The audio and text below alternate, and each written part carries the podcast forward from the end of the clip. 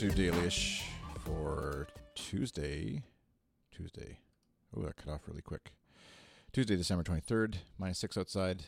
Feels like uh, probably minus 8. I don't know. I didn't actually look. You have to find out the own your only your own feels like today.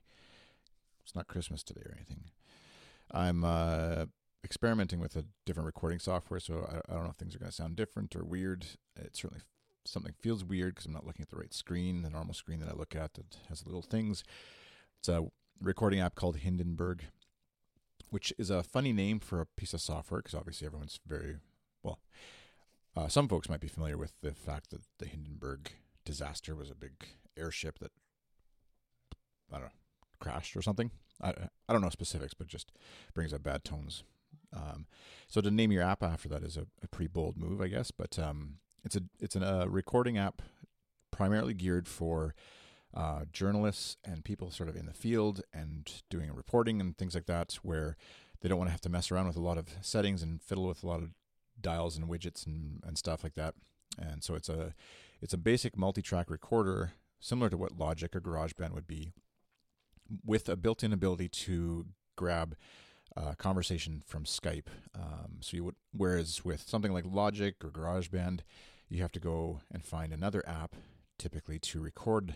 Uh, say, if I'm doing an interview with somebody over Skype, um, like what I do often, you'd have to find get another app, typically something like Call Recorder by Ecamm software and things like that, where you would use that to record the conversation you have with someone over Skype, and then you have them both your your words and your guest's words on a different track, so you can adjust levels and things like that, edit out coughs and mistakes and whatever, and uh, still be able to hear yourself. They can hear themselves, hear you, etc. appropriately. So, whereas uh, Hindenburg has it all built in, um, and so it it doesn't actually. I'm almost um, my setup for my setup. It's kind of like I'm too far down a certain path with too much gear to really make use of it. But I wanted to try it out. So we've worked out a little arrangement for um, Show Me Your Mic, where I'll be trying it out and, uh, and also sort of sponsoring it. They're sponsoring a few episodes of Show Me Your Mic in exchange for trying it out. Uh, it was something I approached them about, and just because I wanted to try different pieces of software out there, but I don't necessarily have the budget to go out and buy everything that's out there. So, um, and I hear a lot about this app, Hindenburg, from when I interview folks on Show Me Your Mic from across the pond, typically Europe. Um, they're they're a company that's based in Germany, I believe, and uh, they um, so they come up often like uh, guests from Australia and from Europe and um, basically not North America. So um, there's a few folks in North America. There's definitely folks in North America using it. It's, it's very common with journalists, but just in terms of podcasters that I listen to and hear about, nobody really recommends Hindenburg, and so just something I wanted to try out. Um, but yeah, it doesn't have as far as I'm just just installed it yesterday, and this is my first run at it. Figured I'd use Dailyish to try and record with it. It doesn't appear to support um, like it, it can take the inputs from my big like 16 track mixer, but doesn't appear to support multiple um, tracks on a single recording. I'd have to just basically have um, you can basically just limit one track, which track you want of the 16 tracks that are there. Uh, I think actually just the first four, maybe even. Um, but again, I could be missing some setting that's just a little bit deeper. What's really nice about it is it supports automatic publishing to like an FTP server, which sometimes you would use, say Libsyn or things like that, where you'd use to publish your podcast. Um, so it's very, I'm impressed with it as far as a quick uh, way for someone who doesn't want to have to worry about learning all that stuff. Because normally you would record, say, in GarageBand like I mentioned with the Skype connection uh, recording app and have to import the audio from there. Then when you're done exporting, you have to go find the file, make sure you have some sort of FTP client or web client that you go to to maybe upload your podcast somewhere, um, and make sure you you know remember to tag it with the proper MP3 de- metadata. Whereas Hindenburg does all that right inside of it, um, and so it can upload to an FTP server, it can upload to uh, SoundCloud, and also supports um, services that are like uh, I forget which the routers or somebody like news journalist type uh, servers and things like that as well are built in um, for proper publishing and exporting from. So interesting piece of software. It's really small. Like uh, I was looking at the file size when I downloaded. I thought it maybe something had messed up because it's Um, so like Logic that I normally use, Logic Express, which is an older version, but still it's um, 340 megabytes, uh, which is your like large for an ab- your average app, but from Apple anyways tend to be a little larger. Keynote, for example, is almost 600 megabytes. iTunes is 300 megabytes. Hindenburg, though, as an app, let me just find it in the list here. It is where did I go? How do I spell?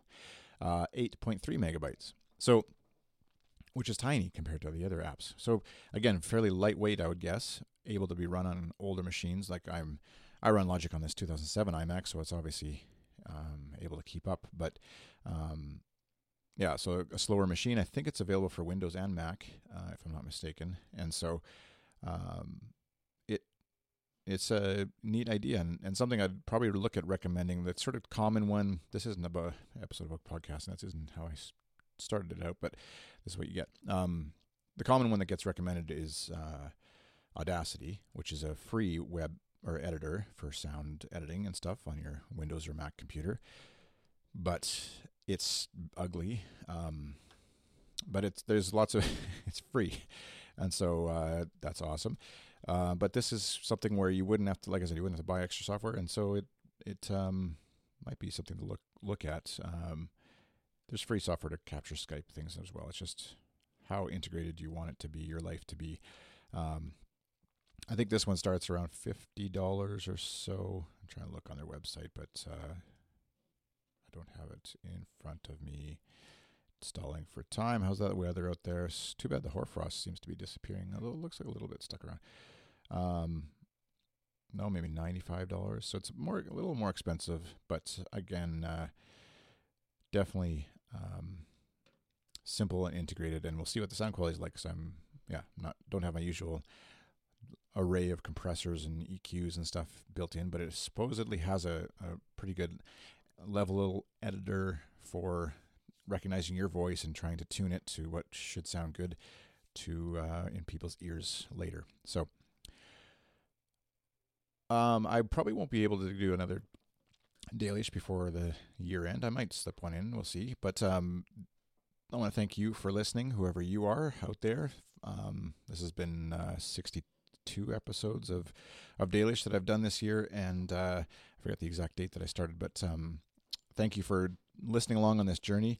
Um, I want to thank Campaign Monitor for sponsoring Dailyish, which uh, they've done since uh, episode 15 or so, ever since we brought it over to Good Stuff. Uh, I want to thank Good Stuff for .fm for supporting these kind of experimental podcasts. Obviously, I'm part of the ownership of Good Stuff, so I, I can say that. But also, there's other folks involved. Kyle, Tim, involved in uh, deciding whether shows continue on Good Stuff or not, and it's appreciated that these kind of experimental shows are are something they're into as well and support doing.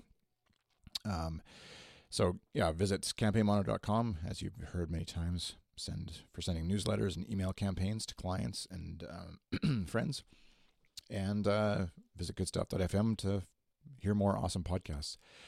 This episode of Dailyish you can find it at uh, goodstuff.fm slash dailyish slash 62 as my voice hopefully holds out. I'm iChris on Twitter. You can support me on Patreon, patreon.com slash iChris, and uh, look forward to many more awesome stuffs happening, good stuffs happening in uh, 2015. Thanks for listening. Have a great day.